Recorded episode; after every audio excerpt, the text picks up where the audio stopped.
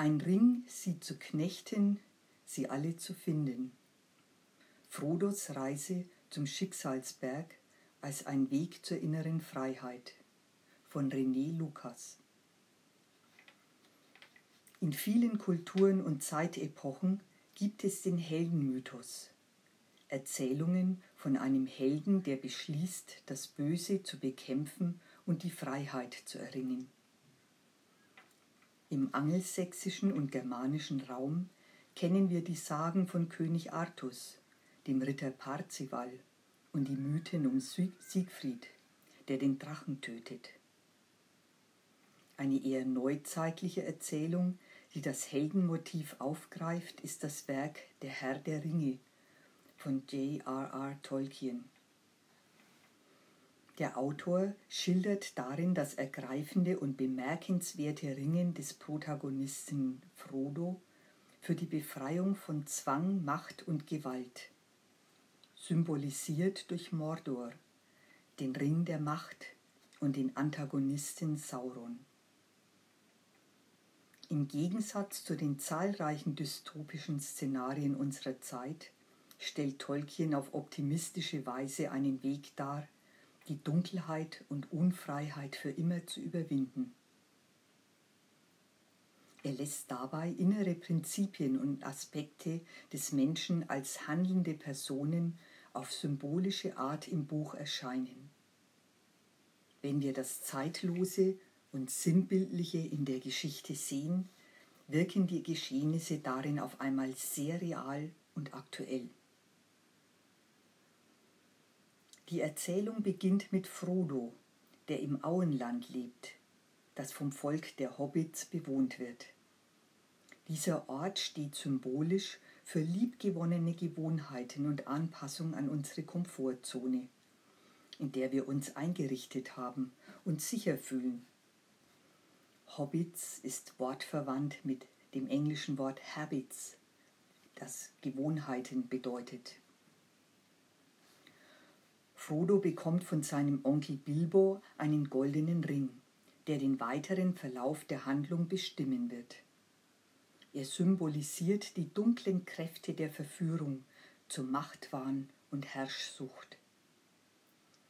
Der Ring besitzt die Macht, alles Gute, Wahre und Schöne zu zerstören. Ein Teil der Ringinschrift lautet, ein Ring sie zu knechten, sie alle zu finden, ins Dunkel zu treiben und ewig zu binden. Im Besitz des einen Ringes der Macht ist Frodo ausersehen zu einer bedeutenden und schwierigen Mission. Denn wenn der Ring in die Hände des dunklen Herrschers Sauron fällt, wird dies zur Versklavung und zum Untergang ganz Mittelerdes führen.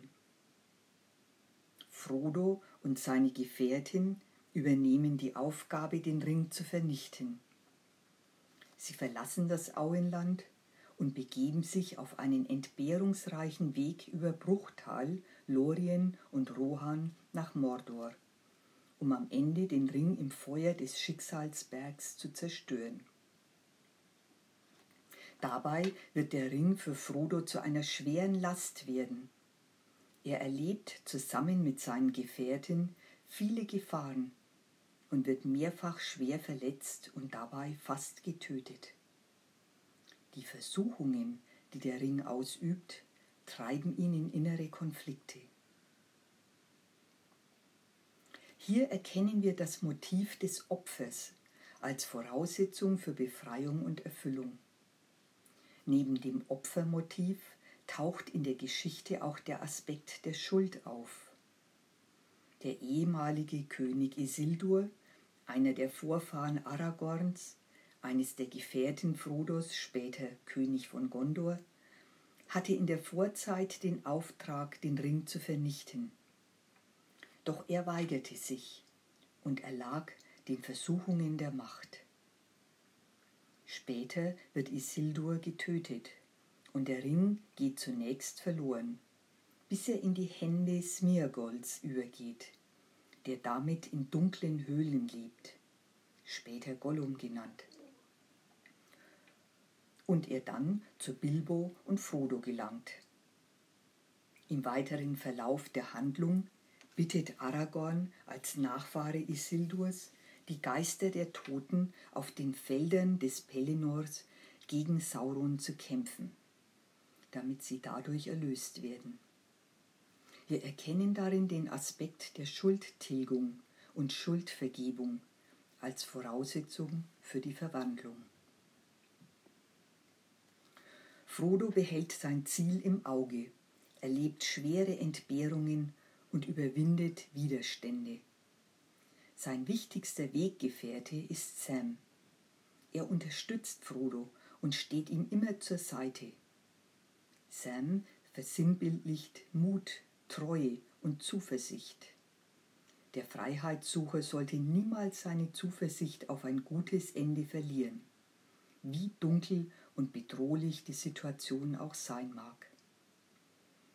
Ein weiteres Motiv zur positiven Verwandlung ist Mitleid und Erbarmen. Indem Gollum durch Frodo und zuvor schon durch Bilbo Mitleid widerfährt, kann er überleben und die Gefährtin bis zum Schicksalsberg führen.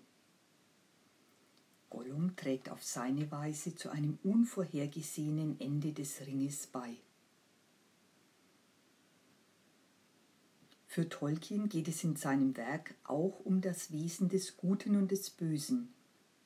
Die lichtvollen Kräfte, symbolisiert durch den Zauberer Gandalf, die Elben Galadriel und Elrond sowie den Adler Gwaihir, helfen, unterstützen und eröffnen ungeahnte Freiheitsperspektiven. Sie können Frodo die Mühsal des Weges allerdings nicht abnehmen. Beim Abschied der Gefährten von den Elben in Lothlorien überreicht Galadriel Frodo eine Fiole aus Licht. Sie schenkt dem Träger Mut und Zuversicht in Momenten höchster Not. Galadriel spricht zu Frodo. Es, das Licht der Fiole, wird noch heller scheinen, wenn Nacht um dich ist. Möge es dir ein Licht sein an dunklen Orten, wenn alle anderen Lichter ausgehen. Die Elemente, die zur positiven Verwandlung führen, beschreibt Tolkien als Zuversicht, Mut und Optimismus, Hingabe, Opferbereitschaft und liebevolle Unterstützung, Gnade, Mitleid, Schuldvergebung, Zielstrebigkeit, Ausdauer, Selbstüberwindung, Einheit. Die dunklen Mächte in Tolkiens Werk setzen an den persönlichen Schwächen an und wollen in Versuchung führen. Ein besonderes Kennzeichen des Ringes ist es, die Kräfte derjenigen, die ihn besitzen, zu verzerren und zu verstärken. Er bietet außerdem die Möglichkeit, im Verborgenen zu handeln. Der Ring, wenn er am Finger getragen wird, macht Frodo nicht nur unsichtbar, er isoliert ihn auch von der Gemeinschaft und macht ihn sichtbar für Saurons Auge sowie für die ihm dienenden Ringgeister. Tolkien beschreibt den Ring als ein magisches Artefakt, auf das der Wille und die Kraft seines Schöpfers übergegangen sind. Die Macht des Ringes symbolisiert eine Abspaltung vom Allumfassenden. Sauron ist zum Herrscher im Begrenzten geworden. Abgetrennt von der Tiefe des eigenen Wesens unterliegt er den täuschenden Elementen. Er isoliert einerseits, schafft aber andererseits schützende Lebensräume für alles, was in seinen Machtbereich Eingang findet.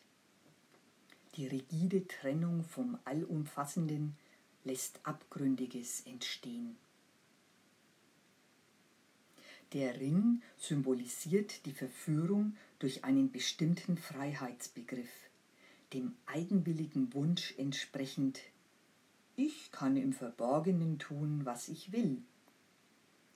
Dieser Impuls suggeriert unendliche Möglichkeiten und führt vom Erleben der Einheit immer weiter in den Konflikt und in die Abspaltung von der ursprünglichen schöpferischen Quelle.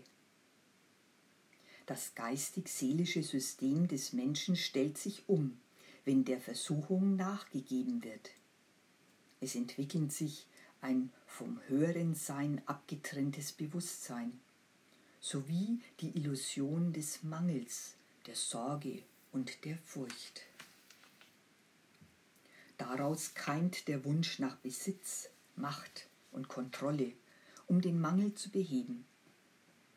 Der Wunsch kollidiert mit den Bestrebungen der anderen, wodurch Konflikt und Kampf entstehen.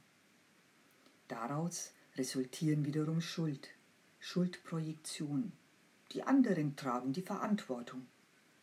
Gesetze, Urteile und Bestrafungen. Auf diese Weise wird der Mensch schließlich in die totale Unwissenheit und in das Vergessen seines wahren Wesens geführt. Wie beim Dominoeffekt entwickelt sich eine Kettenreaktion. Wenn der erste Stein fällt, dann fallen auch alle anderen Steine.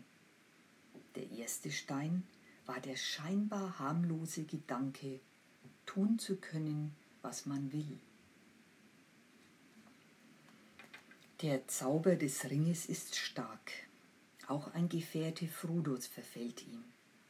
Ah, der Ring, sagte Boromir, und seine Augen leuchteten. Der Ring.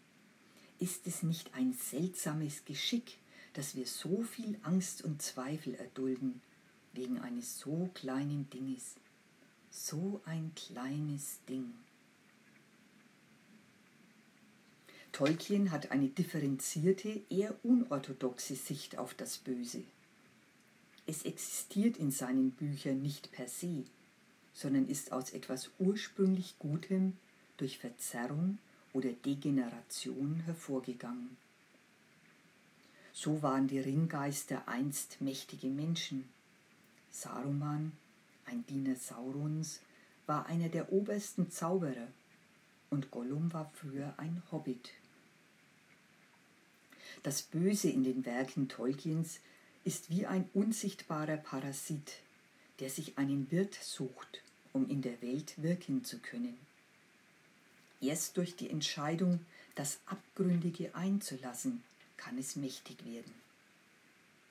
Es geht dem Schriftsteller auch nicht darum, das Böse zu verurteilen. Ohne die Mitwirkung der irdischen Gier nach Macht, versinnbildlich durch Gollum, hätte der Ring nicht zerstört werden können. Solange der Ring existiert, besteht auch das Begehren der Eigenwilligkeit. Erst nachdem Gollum mitsamt dem Ring in den Abgrund stürzt, findet es ein Ende. Das Abgründige zerstört sich letztlich selbst und wird dadurch erlöst. Die Aufgabe, die Frodo übernimmt, lässt ihn Klarheit und innere Stärke erlangen. Das Böse wird zur Quelle von etwas Gutem. Am Ziel der Reise angekommen, gelingt es den Gefährten, den Ring zu zerstören, und die Armee Saurons zerfällt zu Staub. Der Ring wird dem Feuer des Schicksalsberges zurückgegeben, aus dem er von Sauron geschmiedet worden war. In diesem Moment entsteht ein neuer Bewusstseinsraum. Ein Raum, in dem der Mensch erst wirklich frei ist. Frodo besitzt die nötigen Tugenden nicht von Anfang an. Er muss sie im Verlauf der Handlung zur Entwicklung und zur Reife kommen lassen. Seine Reise kann als Prototyp eines inneren Transformations- und Erkenntnisprozesses verstanden werden. Können auch wir diesen Weg gehen? Wir können uns auf eine Abenteuerreise in unser Inneres begeben, können unsere Komfortzone verlassen und unsere eigene Unterwelt, unser Mordor, erforschen. Aus einem Urgrund tauchen Ahnungen von Freiheit an die Oberfläche des Bewusstseins. Diese Impulse haben wir bislang meist in Eigenwilligkeit umgesetzt. Wir haben an unserem eigenen Ring geschmiedet und dabei unter Umständen andere unterdrückt. Erst nach einem langen, entbehrungsreichen Weg durch die karmischen Verstrickungen reift ein höherer Freiheitsbegriff heran. Die Situation im Schicksalsberg ist ein besonderer Moment der Entscheidung und der befreienden Tat. Wir erhalten die Möglichkeit, unseren Willen zur Macht, unseren Eigenwillen preiszugeben, zugunsten der höheren Notwendigkeit und in ihr für alle Zeit Freiheit zu erringen. Es geht hier um die Unterscheidung zwischen zwei Freiheitsbegriffen. Entweder die Freiheit für mich bzw. die meinen oder die Freiheit für alle mit Aufgabe des eigenen Willens zur Macht. Wahre Freiheit duldet keine Unterdrückung. Sie führt uns aus der Isolation in die Ganzheit und bedeutet eine permanente Hingabe an das höhere Freiheitsideal. Wir erkennen außerdem, dass wirkliche Veränderung nur in uns beginnen kann.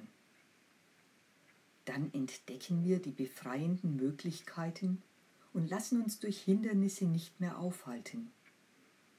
Zuversicht und Optimismus zu entwickeln erfordert, dass wir die Hand, die uns das Licht reicht, nicht loslassen dürfen, egal wie beschwerlich und düster der Weg zum inneren Schicksalsberg auch manchmal sein mag.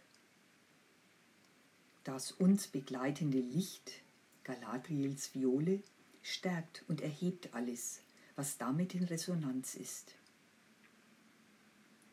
Die im Verborgenen, im Unbewussten wirkenden Kräfte können dadurch erkannt und erlöst werden.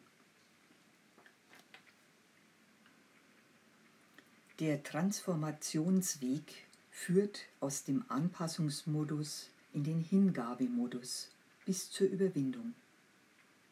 Wenn Frodo den Schicksalsberg verlässt, hat er sich innerlich verändert. Wir können sagen, dass dadurch die Freiheit errungen wurde. In dem Wort erringen steckt das Wort Ring. Das verdeutlicht, dass wir eine Sache wahrhaft rund machen wenn wir uns der Ganzheit auf einer höheren Ebene zuwenden. Beim Übergang von einer Entwicklungsetappe zur nächsten stellen sich zwangsläufig behindernde Kräfte in den Weg. Auch das Vogelküken muss die schützende Eisschale durchbrechen. Die starren und beharrenden Mächte können lange Zeit ein notwendiger Schutz sein. Zum Bösen werden sie dann, wenn sie das rechte Maß überschreiten. Der Kreis, der Ring, ist ein göttliches Symbol der Einheit und Vollkommenheit. Der Ring der irdischen Macht wurde von Sauron im Feuer des Ursprungs geschmiedet. Er benutzte die göttlichen Kräfte, um sie auf einer niederen Spirale der Entwicklung anzuwenden. Indem wir individuell und kollektiv die Widerstandskräfte auf dem Evolutionsweg überwinden, machen wir das Ringsymbol wieder zu einem erhabenen und göttlichen Sinnbild der Ganzheit.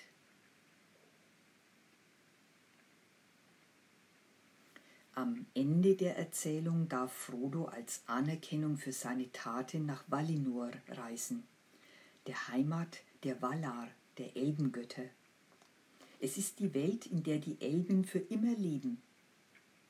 Valar ist wortverwandt mit Valhalla, der Halle der Götter in der nordischen Mythologie. Das Land Valinor versinnbildlicht die reine geistige Welt, in der keine Dunkelheit existiert. Dieser Ort ist das Ziel seiner Lebensreise.